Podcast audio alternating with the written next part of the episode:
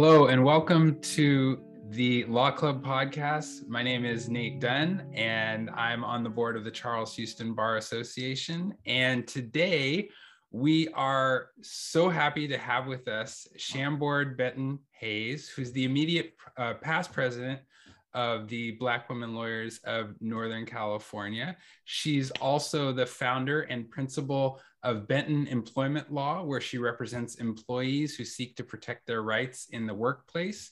She also trains executives, managers, doctors, attorneys, and employees on ADA compliance, anti harassment and discrimination, and other law and employment issues. Um, she is a proud graduate of UC Hastings College of Law and the University of San Francisco. Chambord, thank you so much for joining us. Oh, thank you, Nate, for having me. Um, I'm really excited to be here. And um, so you you went to college and law school in San Francisco. Are you originally from the Bay Area? Yes, I'm a San Francisco native. Um, I like to call myself a unicorn because there's not too many of us out here. But uh, yeah yeah, and then had most of my education in San Francisco. Wow, wow. So is is is most of your family still in San Francisco? Uh, they're they're spread out. Uh, I wish they were still in San Francisco, but we kind of all migrated more to the East Bay. Yeah, yeah. Um, what in what first inspired you to uh, pursue a career in the law? Uh, well, I was very young, and uh, something happened that kind of planted a seed that blossomed into a purpose. I had read, well, when I was younger, I read a lot. I was very, very shy. And um, so books were my reprieve. Um, and I had read a book, A Journey to Justice. And it's a book written by Johnnie Cochran, the famous attorney that has since passed away. It was right after the O.J. Simpson trial. So it was kind of the height of his, his fame. And I thought the book was great. Um, my aunt, who helped raise me, she had me do a book report on the book. And then she found out Johnnie Cochran was going to be in Oakland at Jack London Square. So she uh, she took me to go meet him. Um, I was actually first in line, and I was so nervous, and I wasn't good at public speaking. So when I when I got in front of him, I just started rattling off these questions and I'm about 11, so he's laughing and enjoying the moment. Uh, and he spent a lot of time talking to me. And kind of what I took away from it, or what he said to me that always resonated, was uh, You're going to be an excellent litigator one day. And I had no idea what a litigator was. I was just excited. It was Johnnie Cochran being kind to me. Yeah. um, and, and, he wrote in my book too. I the book I had read, which I which I thought was great. And afterwards, I looked it up, uh, what a litigator was compared to, you know, I knew an attorney, but not a litigator. And uh, it was kind of, like I said, that moment that planted a seed that blossomed to a purpose. I was like, oh, I would, I would love to be a litigator. Like I would love to do something like this. So uh, yeah, that I started planning for law school thereafter. My same aunt that I did the book report with helped me, uh, you know, prepare for law school. So yeah, and it I, I knew I was going to law school after that. Even in college, I prepared to go to law school. So it worked out and I ended up a litigator. So yeah. Did you have any right? did you have any attorneys in your family? No, actually, most of my family's in the medical field. Wow. Um, so, wow. Yeah. So that so that aunt, even though she wasn't an attorney, she still helped you uh, helped you get ready and helped keep you motivated. Yeah, I think she liked that it gave me something to do and to focus on. And um, yeah, she she was just an amazing woman. So she kind of just uh, pushed me along. So awesome. And then um, you served as an extern for uh, the Honorable Teri Jackson, who's now Justice Jackson. Um, can you describe how um, how that experience was? And um, you know, Justice Jackson has broken down so many barriers on her own. And can you just describe some of the lessons that you learned working with her?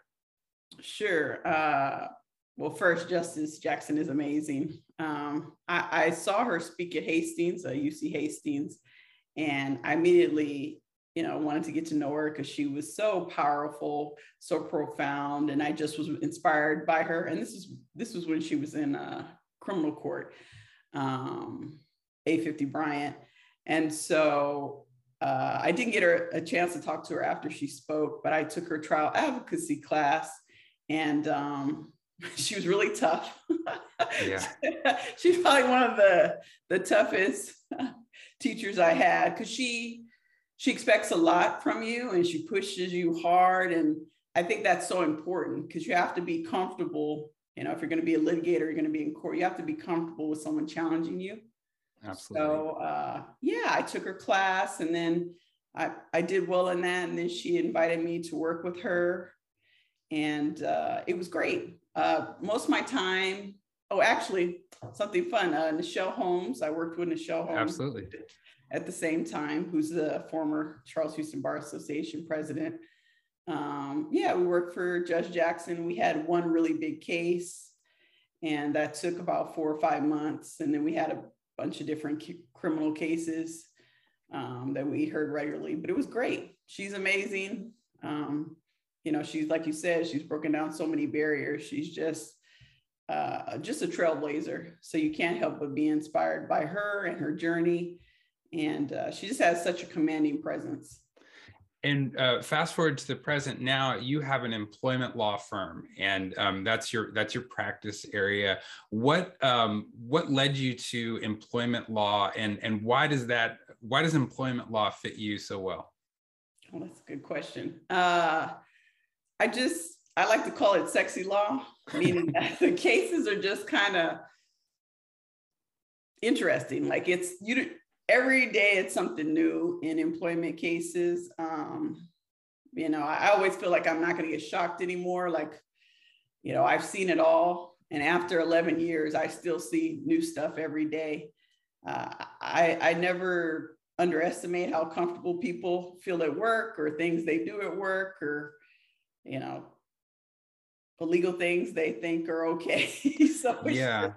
Just, well, and also, I mean, people's jobs is so important to them. They, they, a lot of people define. I mean, most people, def, when they introduce themselves, they say, "What do they do? Where do they work?" I mean, it's such a central part of, of so many people's lives. And um, when you have somebody at work or something is happening at work that is that is not right, it grinds you down. It affects all areas of of your life and so it's really important um, that when something goes wrong at work that people have a strong advocate for them and i one of the impressions that i get i don't do a lot of employment law but i i, I feel like in employment law cases it's really um, such a great opportunity for people who are well represented by good counsel um, it, it's important because there, sometimes there's a lot of gray area sometimes there's not but you know you're not you might not be dealing with like one incident. You might be dealing with um, death by a thousand cuts or discrimination by a thousand little microaggressions or emails and things like that.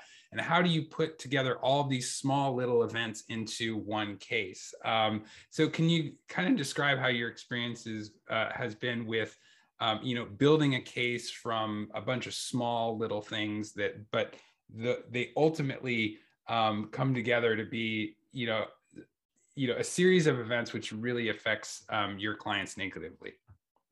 Absolutely. I mean i think that's a great way that that you described it. Um, i can tell you have some experience with it. How i look at cases kind of holistically and i have been at trial i've been to trial. I do consider myself a trial attorney. So uh, i kind of look at cases backwards. So when i take them in one of the first things i look at is how will this case present to a jury how will this individual, or if I'm representing multiple plaintiffs, how will they present to a jury? Uh, what facts do I need from the company, you know, to prove the law? Like, what are the requirements? So I'm looking at that. I'm thinking about what discovery I have to do. And then why you're doing that, why you're looking at it kind of segmented, is I'm going to have to tell a story. This is a cast of characters. And, you know, if, if this case does go to trial, I'm just going to tell a story. And interesting enough, what I've learned from doing trials is that the person with the most compelling and believable story usually wins. That's who the jur- jury usually uh, votes for. Like there's some other things you're not going to anticipate, but usually it's so much about the storytelling. Um, we're a society where people are inundated with images and um, facts and salacious information. So they they need a story. They need to be entertained. And if you do a good job, they'll know your theme at the end. Like if you pull the jury, they'll know exactly what your theme was. So that's kind of how I I handle it. When uh, when you have a client who comes to you and maybe they're they're still at their job versus they've already left their job if if if somebody comes to you and and they're still at their job but they're experiencing this how is that a different case from say uh, they've already had it they've already left or they've already been fired? How does it make it different when um, the person is is coming to you and they say my, things are really bad but i don't want to lose my job or i'm i'm i'm afraid of how coming forward with this is going to affect me um, at my job. Um, how have you seen that play out um, for for your clients? Yeah I, am really careful with that one um, because honestly i think that in certain circumstances depending on the facts uh, it may not be advantageous for them to have an attorney. Uh, it actually might backfire like the they might get retaliated against or fired even though it's illegal totally illegal. I, I just don't know that it benefits them. So i'm often hesitant to take cases where the person is still employed. Okay. Because um, it also puts the employer on high alert if if I jump in. Um, you know, there's always exceptions to the rule depending on if the person, you know, can take that risk. Meaning, for example, I represent a lot of executives.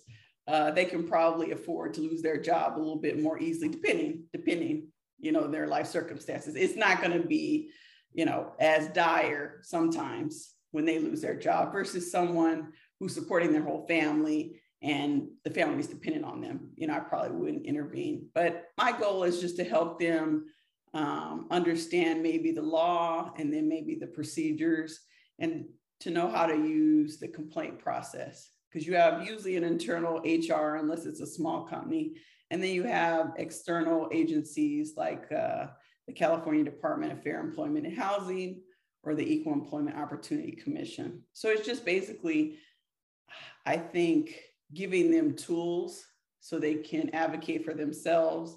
And if they need me at some point in the future, you know, I and I'm able to do so, I I try to help.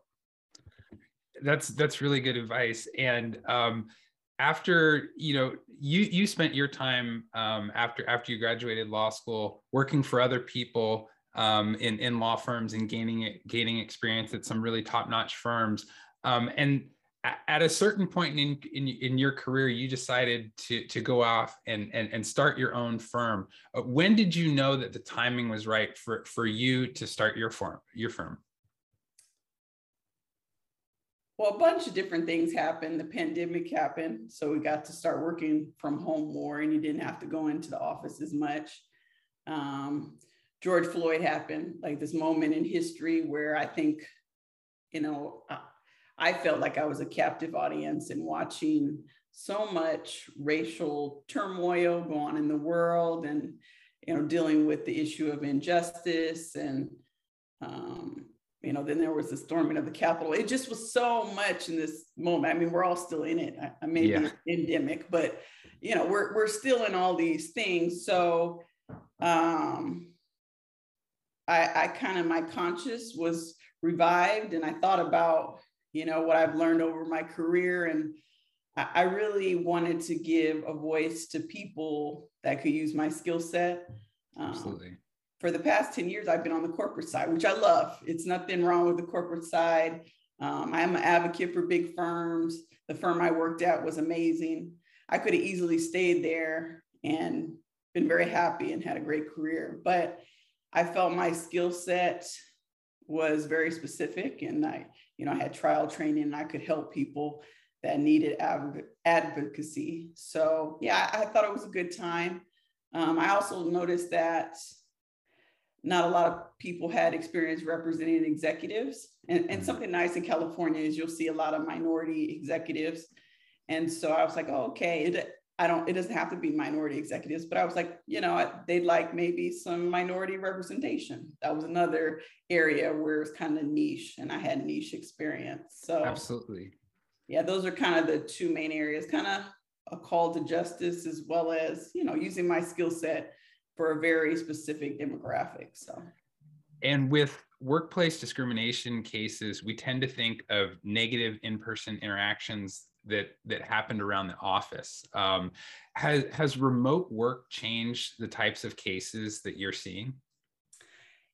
Yeah. So the interesting thing is, you know, maybe you would think initially that harassment or uh, discrimination might be ob- obsolete in kind of a work from home environment. But you know, if somebody wants to violate the company policies, they find a way to do it, and they just find different creative ways to do it. Um, I'm seeing things where people harass someone on Slack or social media or any kind of the work forums that people use to connect with others. A lot of people have like internal chats that still can use email. So yeah, the I don't know that that impacted much. Uh, phone calls, I've I've had harassment on full calls. So yeah, it just the cases keep coming. It didn't. The pandemic didn't change people's behavior. Like there's going to be people at work that don't follow the policies. So you mentioned Slack um, and obviously email. Has um, are, are you shocked sometimes uh, the the fact of what people will say in writing and and what people like the the, the fact that people are oblivious um, to how their Slack messages or their emails come across when they're when they're talking to to coworkers? Yeah, a lot of it I think is not as overt. I've seen like a lot of memes and a lot of things that are just questionable. It, it's interesting as our society has developed. Um, it's not usually. It's still a lot of microaggressions. It's never like most people are a little more sophisticated than to say something like, you know, um, I don't like Mexicans. They, they're not going to say that, but, you know, they'll do some meme that's, you know, highly inflammatory and they'll send that to the person or to a group of people. So that's kind of how they get around it. And then they say, oh, it was a joke or oh, it was in gist or oh, they, you know, they knew about it. So it was ha ha. And, and you know, oftentimes it is. It's ha ha until someone gets mad and then they're like mm, i wasn't comfortable with that so and what about um you know I, am sure we've all had all had bosses uh, present company excluded um who they they can't seem to get tone right in emails or they they when they send they'll send uh, you know a request or something like that or can you do this or whatever but they just the, the email etiquette is just it's so harsh it's so condescending.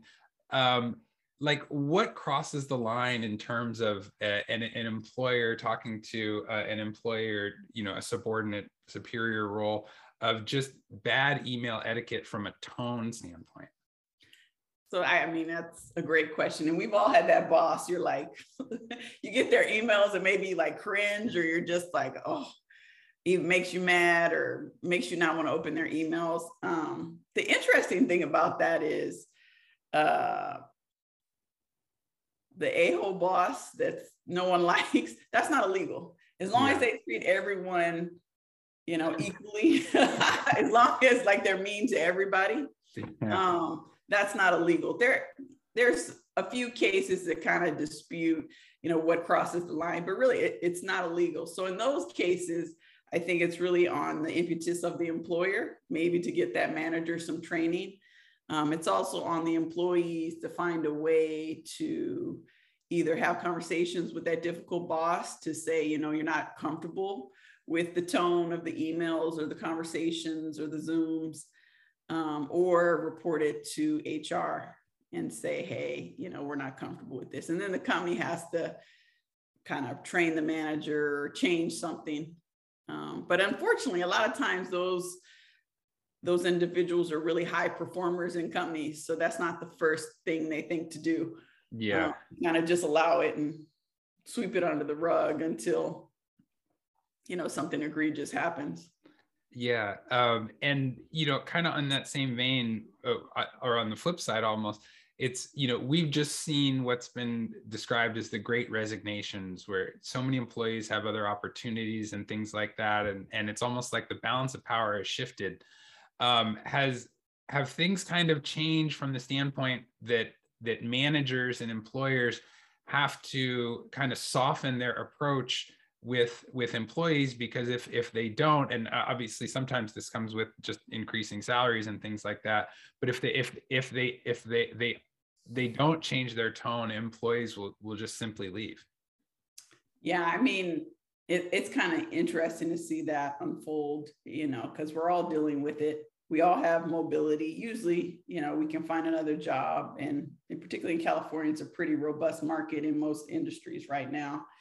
Um, but it just depends. It kind of is the goal of the employer. If the employer is trying to retain top talent, then you know they are being aware of that. They're giving people days off to have work-life balance or spend time with their family or kids, or they're understanding, you know, that some people want to work remote most days and only want to come in the office a couple days.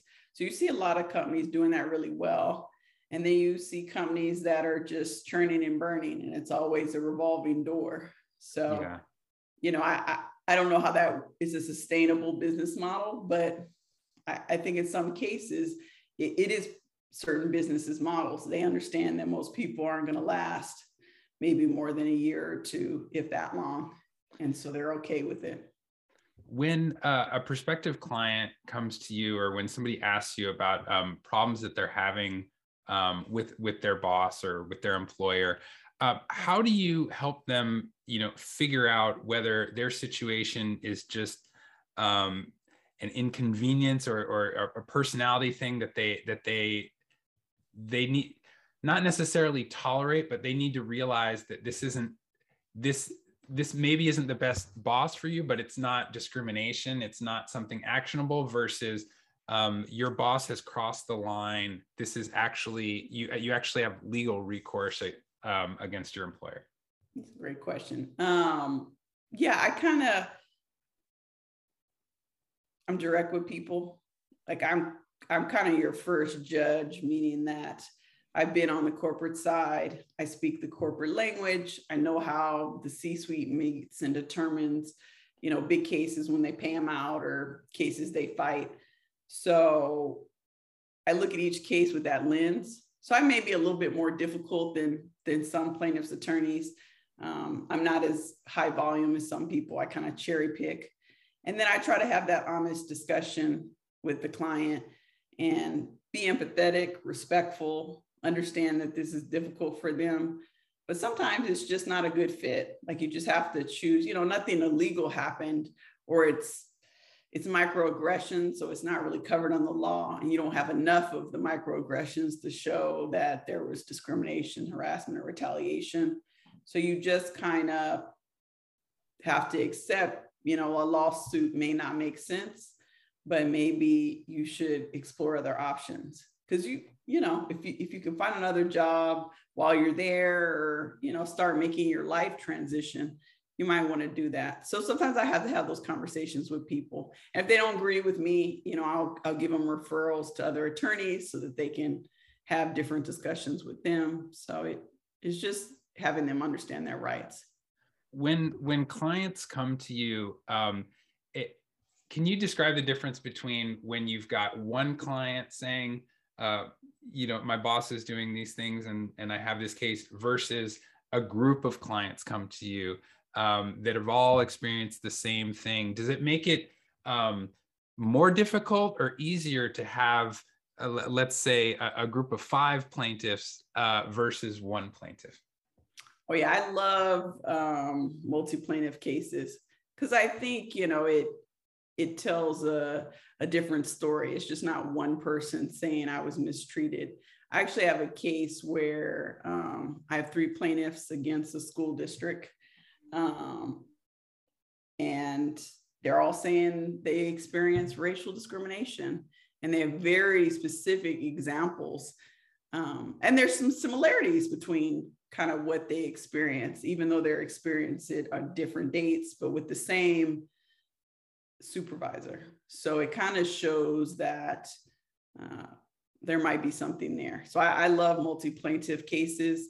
Um, on the defense side, I think the largest one I've ever seen is like a class action, but it wasn't like a wage and hour class action. It was like a sexual harassment class action. It was like 200 plaintiffs and I'm telling you to be on the defense side and to sift through that, to deal with all the complaints, to navigate that. And it was during the height of the Me Too movement. Uh, that was quite a challenge. So I know that more plaintiffs presents a challenge for defense attorneys because I've been in their shoes.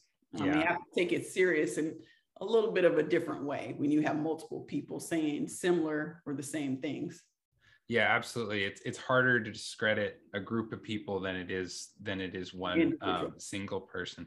I want to switch gears um, a little bit because we've had a lot of of big Supreme Court news in the past, uh, you know, couple of weeks. Um, but I want to start with a positive.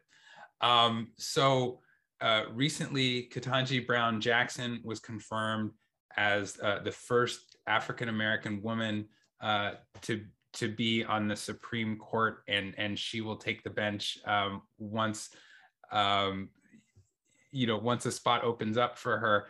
Um, I I want to ask you what what that meant to you um, to see K- Ketanji Brown Jackson be confirmed. Uh, I mean, I was just overwhelmed with joy. That's an amazing historical moment.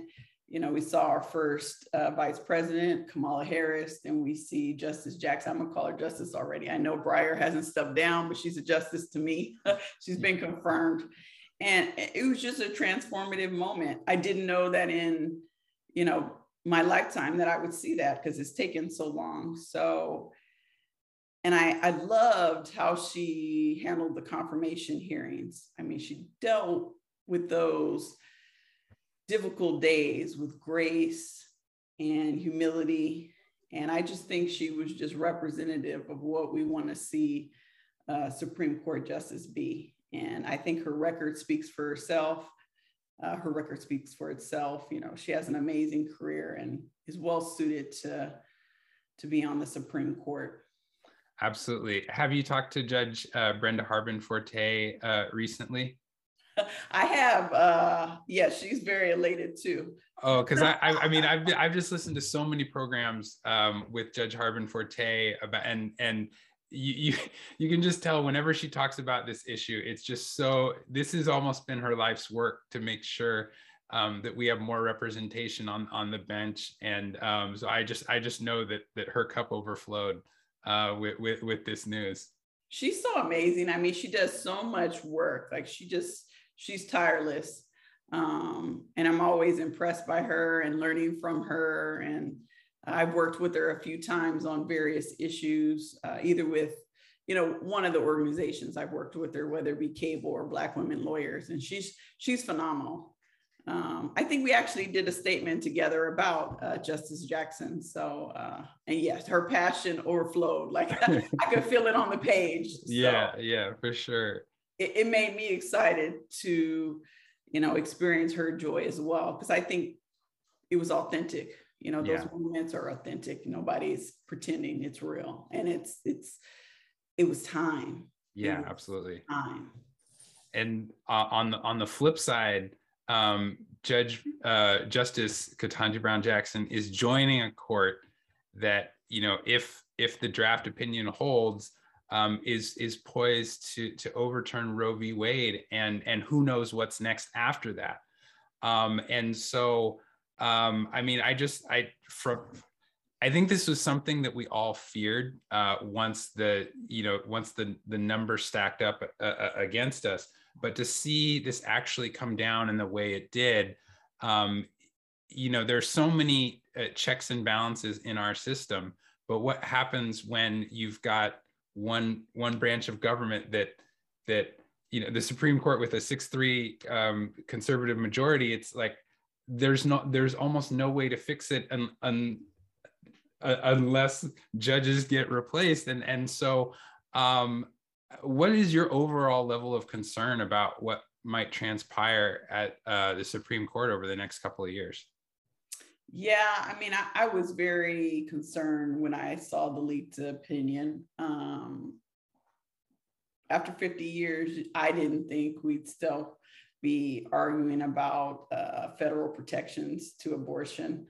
Uh, at least we're in a state in California where we have a governor that's very active and is, you know, on top of things and gonna enshrine it in our, you know, law in California. So I feel protected there. But no, it, it- it's concerning, and I'm gonna be excited when uh, Justice Jackson takes a seat, but I, I'm still worried. It's just odd to be having these conversations in this day and time to be concerned about women's right to choose and um, you know talking about the baby's gestational age and you know i read the opinion. Uh, yeah i'm familiar with dobbs versus jackson. So it's just an interesting moment in history. I'm still kind of trying to process it and just be active and understanding what else could be changed you know going forward. So.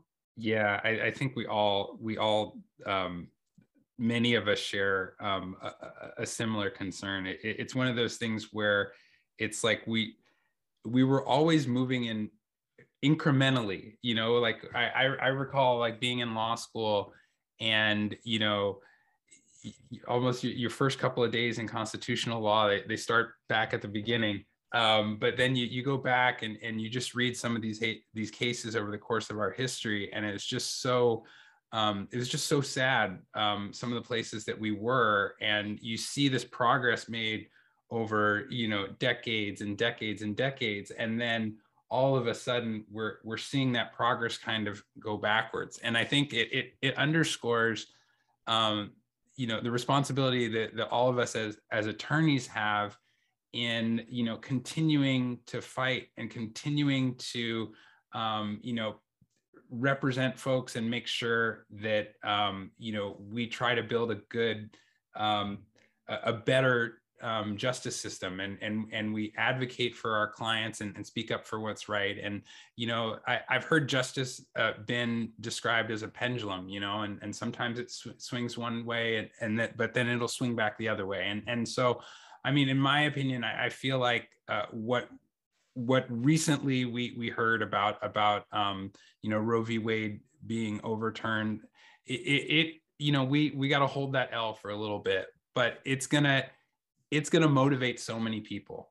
It's gonna motivate so many people to vote. It's gonna motivate so many people to go to law school. It's gonna be it's gonna motivate so many people to to not be on the sidelines and to get into the game. And and so I hope that in the long term this was something temporary which really springs us to action and um, you know helps get us to to where we need to get. But in, in but in the meantime um, you know it's we we got to accept it. But um, it doesn't mean that we have to it doesn't mean that we, that that things are going to stop. I mean I, I think that's a great observation and i hope it is a call to action. You know i, I yeah, I just kind of was overwhelmed by it that we're we're still dealing with that issue. But I, I think your insight is astute. I, I think that's true. Sometimes it takes things you didn't anticipate to happen to, you know, remind people what they have what they have to value and what they should be fighting for. So and um, changing gears, um, you're the immediate uh, past president of the Black Women Lawyers of Northern California. Um, can you describe um, the importance of that organization in, in your legal career and, and how that's helped you? Absolutely. Uh, first, the first time I went to a Black Women Lawyers Association of Northern California meeting, I think I was, yeah, I was in law school at Hastings, and uh, they had some event in like a hotel suite. And I just sat there and listened. I didn't have anything to contribute at that point, but I was just amazed by the caliber of women and the different kind of industries they worked in and their careers and they were so kind and welcoming and at that point i think i was uh, president of BALSA but i just hadn't seen i hadn't seen i hadn't sat in too many rooms like that and Absolutely. so uh, I, I was just really inspired at that moment. Um, I never thought from that moment that I'd be president. like that wasn't even on the radar. I just liked being in the room. And uh, yeah, then I was just impressed by it. And so I, I kept going. I went for a number of years. And then eventually I, I joined the board. And once I joined the board, I, I saw what kind of impact they were making. I saw the importance of the events they were putting on how it was helping our community. And I knew this is something eventually I wanted to help lead. and further the vision to be really it's it's about being a safe place for african american women to talk about their needs um, talk about their success talk about what they want to see changed in the law so and i think few organizations um, I'm gonna say it like this: have have such a powerful, dynamic group of women. So I, am super proud of the organization. Right now, they're under amazing leadership of Suzette Barnes. She's the current president. Uh, and, I, and I know she's to do great things. And she has an amazing board um, under her. The vice president is amazing, Ali Given. So I, I'm just super proud of the organization. And if I could play any small part to help support that organization, which I hope I did, um, you know, I'm extremely proud of it. Absolutely. Um, I I, I have my own um, sort of a, a, similar sentiment towards um, CHBA um, because you know when I started out um, as a new lawyer, I think it was probably the first six or seven years that I practiced law. I, I was I was working in small law firms. I was usually the, the only person of color there, and it just it was really lonely. Um, I didn't have anybody who was really looking out for me. I was I was just a I was a tire on the car that they were trying to, you know, just burn out so then they could replace me with with with somebody else who was, you know, not burnt out. And um, it wasn't until I joined an organization like Charles Houston, uh, and I assume um, Black Women Lawyers of Northern California, it's very similar. It's where you join this cohort of folks who um, are in a similar, are, are, are, are similarly situated, who are going through um, similar experiences and you know, all of a sudden I have this amazing group of I, I consider friends and family that um, that are going through what I'm going through. Um, so many, so many, um, so many of us, uh, we might be the first a- attorney in our family, or we might, um, whatever it is, we we just don't have a lot of people that we can go to and and share our experiences and and um, you know just get that energy pointed right back at us. And and having a having an organization like black women lawyers of northern california or chba where you can go and and just see people who not only look like you but are going through the same thing uh, it, it, just means so much. And i would just encourage all um, young lawyers or, or lawyers of, at any point in their career um, to to look out for um, you know affinity bar organizations or, or what's going on locally um, because it, it it makes the practice of law um, so much better and so much fulfilling because you're not just doing a job you're part of a community.